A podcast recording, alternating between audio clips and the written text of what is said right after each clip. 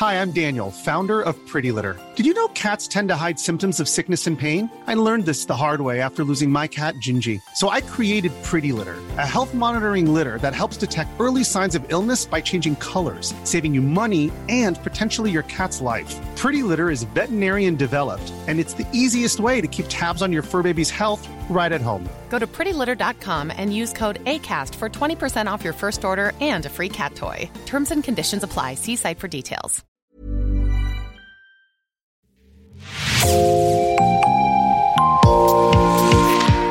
Bonjour, c'est Jean Berthelot de Lagleté de l'équipe Podcasting. Bienvenue dans l'actu dans la poche, le podcast quotidien d'actualité du Grand Sud-Ouest signé Podcasting.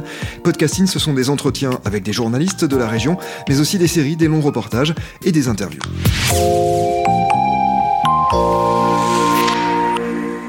Nous consacrons cet épisode à la mémoire d'un journaliste tué le 30 mai dernier en Ukraine. Frédéric Leclerc-Imhoff avait été diplômé de l'Institut de journalisme de Bordeaux-Aquitaine, l'IJBA en 2014, et l'école lui rendra hommage ce soir. Nous y reviendrons dans quelques instants.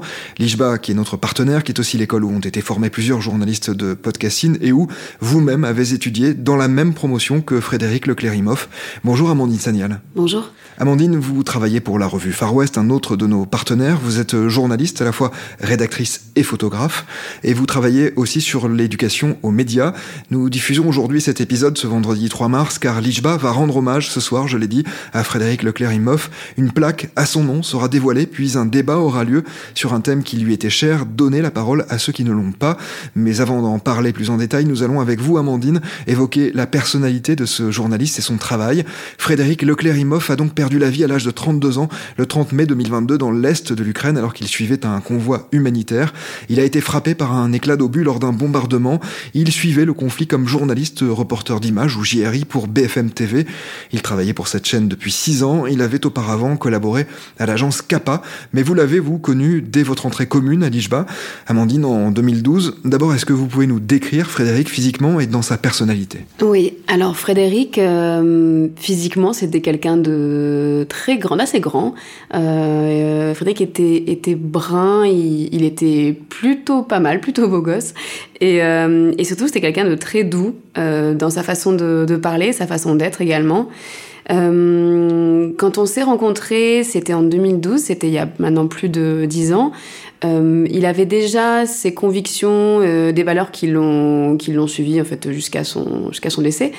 Euh, c'était quelqu'un qui était très engagé, qui était très militant euh, et sur divers sujets. C'est Frédéric, il était très très ouvert, très tolérant, notamment sur la question de du genre, sur la question de de, de non binarité des personnes transgenres mais c'était aussi quelqu'un qui s'engageait, et déjà quand on était en école, euh, qui était très engagé sur la question, par exemple, des exilés, euh, des migrants, la question des sans-papiers aussi.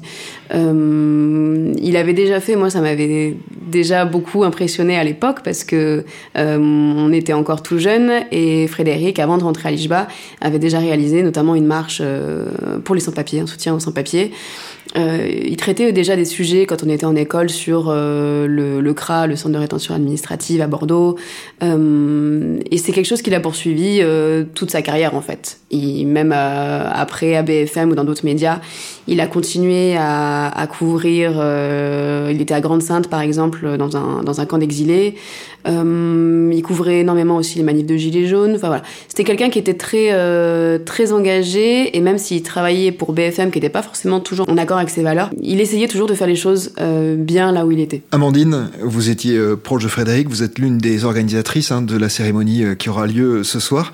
Est-ce que dès ses études à l'IJBA, Frédéric a manifesté son intention de devenir reporter de guerre? Est-ce que c'était sa vocation? Alors non, pas vraiment. C'est pour ça que ça m'a, ça m'a beaucoup, enfin ça m'a fait bizarre en fait quand, Frédéric est mort. Euh, souvent les gens euh, nous demandaient si c'était une tête brûlée, si euh, voilà, si c'est quelque chose qu'ils voulaient faire, entendre siffler les balles en gros. Et, et moi c'est pas du tout la vision que j'ai de Fred. je pense que je parle au nom de nous tous, nos camarades de promotion. Euh, Fred, en fait, il, est, il est allé en Ukraine parce qu'il trouvait vraiment qu'il y avait quelque chose à faire et que c'était son devoir d'y aller et de raconter ce qui se passait. Euh, c'était sa deuxième fois, c'est son deuxième, euh, son deuxième voyage, son deuxième séjour en Ukraine pour couvrir le, le conflit. Mais c'est pas quelque chose qu'il faisait avant. Donc, comme je disais, Frédéric, lui, il couvrait plutôt les manifestations en France, les sans-abri, les personnes, les exilés, toutes les personnes mises à l'écart, que ce soit à Paris, à Grande-Sainte, à Bordeaux, un peu partout. Et, euh, et, je me souviens quand il est parti pour la première fois en Ukraine, où je lui ai dit de, de bien faire attention, même si j'étais loin de m'imaginer, je pensais pas que quelque chose comme ça pourrait arriver. Euh, enfin, en tout cas, je voulais pas euh, y penser, je pense. Et euh, il, il, estimait que c'était de son devoir de journaliste de faire ça, mais c'était pas, euh, c'était pas sa vocation de vouloir être reporter de guerre. C'était juste normal parce qu'il se passait quelque chose et qu'il y avait des gens qui étaient euh, en souffrance, qu'il y avait des gens qui étaient en danger et qu'il y avait des choses à raconter. Donc euh, il devait être là. Euh, voilà, il a choisi d'être là où il, où il était et là où il est mort. Et, euh, et pour ceux qui ne le savent pas, ou ses proches peut-être qui pourraient nous entendre, euh, j'ai eu beaucoup d'échos ensuite des gens qui l'ont vu les derniers jours juste avant sa mort, voire même euh, la veille, et qui m'ont expliqué que Fred euh, euh, Fred était très fier d'y être et n'avait pas peur et était euh, très heureux et regrettait pas du tout d'être là en Ukraine. Et je pense que c'est important de le dire et de se souvenir de ça et de dire qu'il est mort euh, euh, en étant fier de ce qu'il a fait.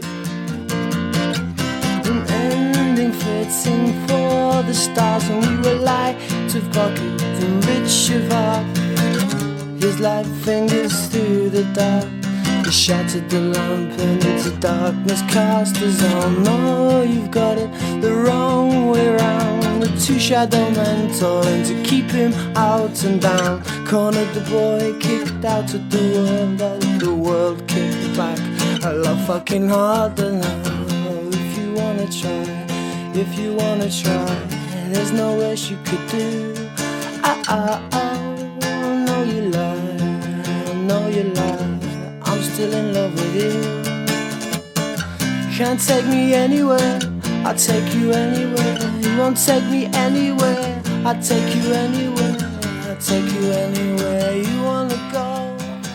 Amandine, on est aussi là euh, pour comprendre un peu le travail journalistique. Dans ces conditions, qu'est-ce qui l'a conduit à devenir reporter de guerre? Comment le devient-on? Quelles circonstances peuvent y amener? Disons qu'il a suivi beaucoup de manifestations. Il a, il a suivi beaucoup de, de, ouais, il a couvert les camps d'exilés à Grande-Sainte et, euh, et, les manifs de Gilets jaunes, qui sont pas du tout comparables avec les terrains de guerre, mais je pense que c'est quelque chose qui déjà, il aimait bien le terrain en fait, Frédéric. Il aimait bien euh, euh, aller sur le terrain, aller prendre la parole des gens en vrai. C'était pas quelqu'un qui restait dans un bureau, clairement pas. Euh, donc je pense que ça, c'est quelque chose qui le définissait déjà bien avant le reportage de guerre et, euh, et que c'était tout simplement une continuité. C'était pas, euh, il s'est pas dit tiens, je vais être reporter de guerre. C'est, je pense que si une, la guerre avait éclaté euh, en France, ça aurait été la même chose. En Angleterre, c'est la même chose. Il serait allé partout parce que c'était là où il y avait besoin. Il y avait des besoins et, et ça s'est fait très vite aussi. Je sais pas si on, si vous vous souvenez, mais à l'époque, euh, quand la guerre a été déclarée, euh, en quelques jours, il a fallu envoyer des dizaines de journalistes euh, quasiment du jour au lendemain, quoi. Donc je pense que c'était plus, c'était pas vraiment une, une, envie de devenir reporter de guerre, c'était plutôt une, une mission euh, d'utilité publique, on va dire. Je pense que c'est comme ça qu'il voyait les choses. Et, et je pense que s'il était revenu en vie, c'est pas forcément quelque chose qu'il aurait fait ensuite. Peut-être qu'il s'est reparti en Ukraine, euh, mais c'est pas forcément, c'est pas vraiment, euh, en tout cas, c'était pas dans son objectif de carrière. Amandine, vous en avez dit un mot, Frédéric Leclerimoff avait l'envie profonde de donner la parole à ceux qui ne l'ont pas, et c'est précisément le thème du débat qui se tiendra ce soir, donc vendredi 3 mars à 17h30 à Lijba, après l'inauguration de la plaque dédiée à la mémoire de Frédéric. Votre consoeur et amie, Nastasia Haftman, qui a fait partie de la même promotion que vous, écrivait ceci à son propos. Frédéric préférait écouter les autres, il avait conscience que sa caméra dénonçait souvent la détresse dans le camp de Grande-Sainte, par exemple, ou qu'elle montrait des traumatismes et l'indicible, le regard d'un enfant perdu dans le chaos de la guerre en Ukraine, la colère des Gilets jaunes, l'incompréhension de citoyens face à des politiques qui leur semblent sourds à toute revendication. Cela vous paraît être un, bon résumé de son engagement en tant que journaliste et en tant que citoyen? Oui, ça me paraît, ça me paraît complètement adapté à Frédéric. Et euh, pour revenir sur, la, sur cette conférence et ce pourquoi on a choisi ce thème-là, euh, alors en fait, nous, on a voulu rendre hommage à Fred, euh, on y a pensé il y a quelques mois, on avait déjà fait un rassemblement pour lui à Paris juste après sa mort. Et, euh, et, en en discutant avec euh, le, le, directeur de l'IJBA, euh, Arnaud Schwartz, on, a voulu ensemble construire quelque chose pour lui rendre hommage. Et beaucoup de, personnes, en tout cas souvent, on s'attendait à ce qu'on qu'on fasse un débat, une conférence ou quelque chose autour de la guerre en Ukraine, euh, qui plus est parce qu'on arrive au, un an de, la guerre. Euh, mais nous, on n'avait pas forcément envie de ça.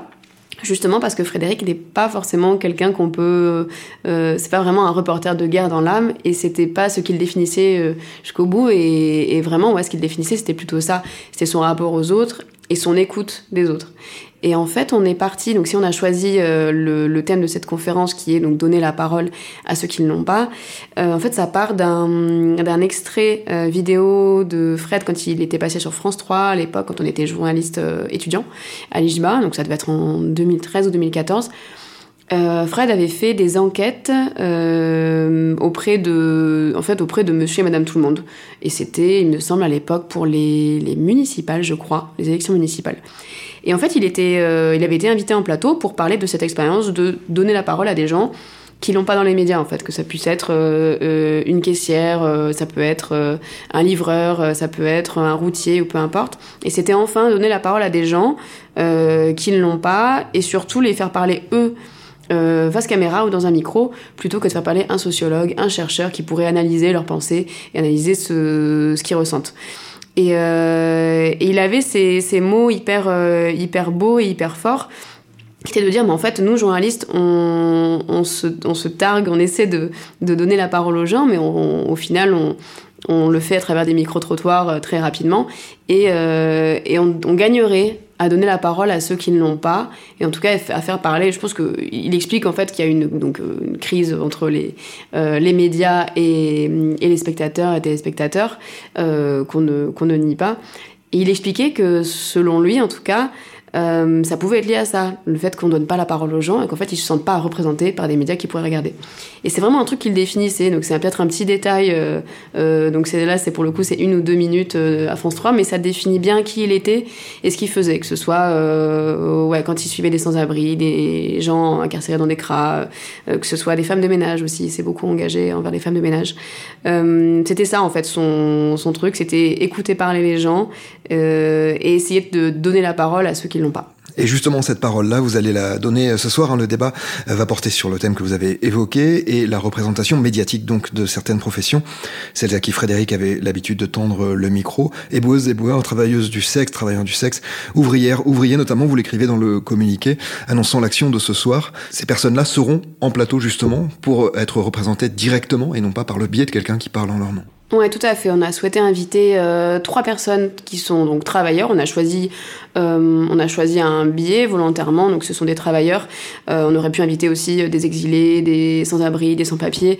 C'était un peu compliqué de choisir qui inviter, à qui donner la parole. Donc, pour cette fois, on a choisi des travailleurs.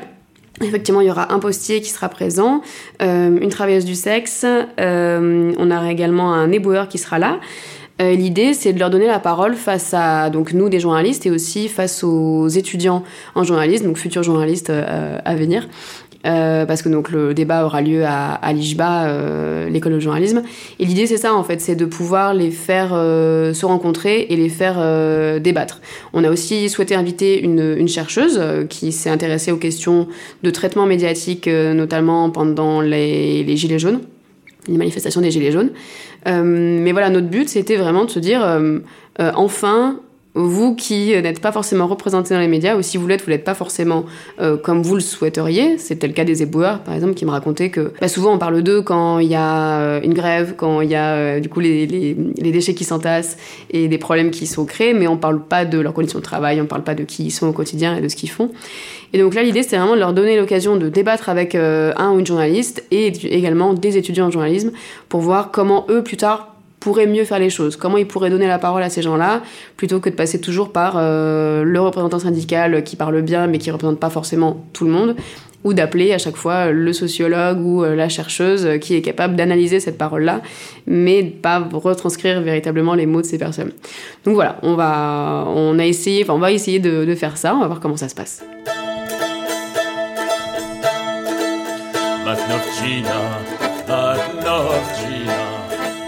Les drapeaux sont noirs dans le vent, ils sont noirs de notre peine. Ils sont rouges de notre sang, ils sont noirs de notre peine, ils sont rouges de notre sang.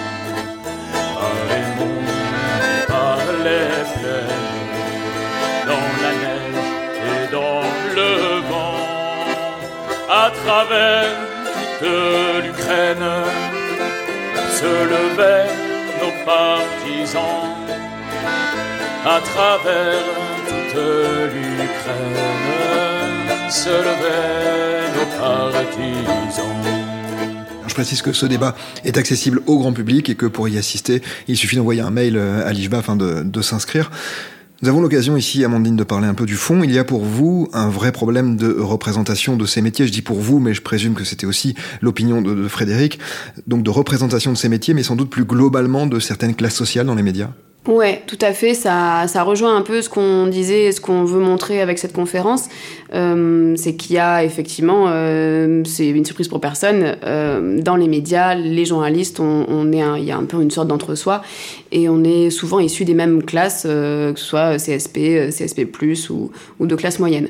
Et je pense que c'est un problème. Je pense qu'on est nombreux à penser ça parce que au final, on en vient à traiter à peu près tous les mêmes sujets, en tout cas des sujets qui nous concernent et qui nous touchent, et en mettant consciemment ou pas des sujets de côté. Euh, donc j'ai bon espoir que ce genre de conférence et de débat euh, ouais, puisse changer un petit peu les choses euh, à minima, on va dire. Et sinon, je pense aussi que bon après il y a des choses qui existent déjà comme euh, comme la prépa, la chance, euh, qui permet à des, des journalistes à venir euh, qui soient issus de classes sociales un peu plus défavorisées ou voilà de milieux qui sont pas forcément euh, euh, proches du journalisme, on va dire, proches des médias, de pouvoir intégrer ces écoles de journalisme et d'être formés et d'être formés comme les autres. Donc ça, je trouve ça super et je pense que ce serait bien aussi. Donc je sais qu'il y a des étudiants qui sont issus de la chance, qui sont actuellement à l'IJBA. Donc ce sera bien pour eux aussi de pouvoir débattre avec avec nos invités. Et, ouais, j'espère qu'avec des bon, ça va pas, euh, ça va pas révolutionner le monde du journalisme, c'est sûr, mais j'espère qu'avec des petites choses comme ça, on arrive à, faire se parler euh, des journalistes qui sont un peu tous les mêmes, on va dire, qui sortent tous du même moule, euh, qui ont fait Sciences Po ou, des ou des cursus équivalents et des gens qui sont un peu monsieur et madame tout le monde et qui ne savent même pas comment accéder au journalisme et à un journaliste. La prépa La Chance pour la diversité dans les médias, vous êtes d'ailleurs bénévole. Nous avions consacré un épisode de podcasting à cette prépa. Nous en avions aussi consacré un à l'IJBA, puisque la vocation de l'IJBA était aussi d'ouvrir l'accès au journalisme à des personnes qui ne venaient pas forcément des milieux que vous avez évoqués. Amandine, un dernier mot avant de nous séparer. Quel message vous aimeriez faire passer à des auditrices ou à des auditeurs qui seraient sensibles aux valeurs portées par Frédéric Leclerc-Imhoff? Comment finalement se diriger vers des médias qui les portent, ces valeurs? Euh, en fait, euh, j'aimerais que les gens se souviennent de Frédéric comme quelqu'un qui était engagé. Souvent, on le cite euh, en étant journaliste pour BFM. Et, quand Fred est mort, je me souviens, m'a souvent dit ah mais oui, mais il travaille pour BFM, donc il faisait peut-être pas du si bon journalisme que ça, parce qu'il y a un petit peu un. parfois, il y a, il y a des, des, idées préconçues sur sur BFM. donc déjà, la première chose, c'est euh, c'est pas parce qu'un média vous convient pas comme ça ou que l'idéologie est pas forcément la vôtre que les journalistes qui sont dedans euh, pensent tous pareil ou font tous la même chose et qu'ils essaient pas de faire un petit peu mieux. Donc déjà, je pense que en regardant des médias qui sont pas forcément euh, proches de votre ligne édito, proches de ce que vous pensez, peut-être que vous pourriez en apprendre un petit peu plus.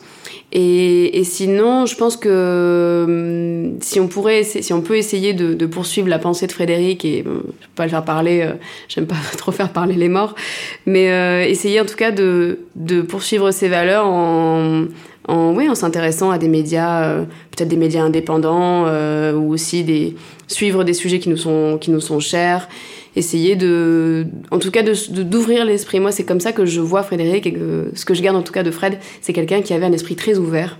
Et euh, que ce soit ouais, sur les thèmes du, genre, la sexualité, euh, euh, du racisme, de tout, c'était quelqu'un qui était vraiment ouais, hyper ouvert et hyper à l'écoute de tout. Et c'est ça, je pense, qu'il nous a laissé. En tout cas, j'espère que c'est moi qui, c'est ça qui m'a laissé à moi en tout cas. Et, et j'espère que c'est, c'est ce qu'il laissera aux autres.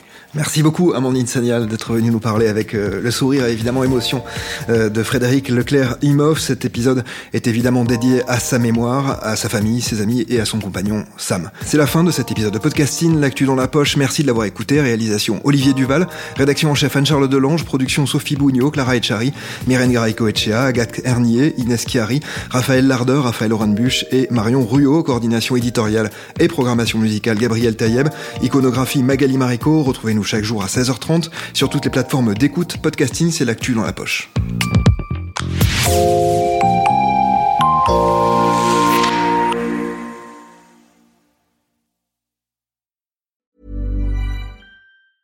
Ever catch yourself eating the same flavorless dinner three days in a row?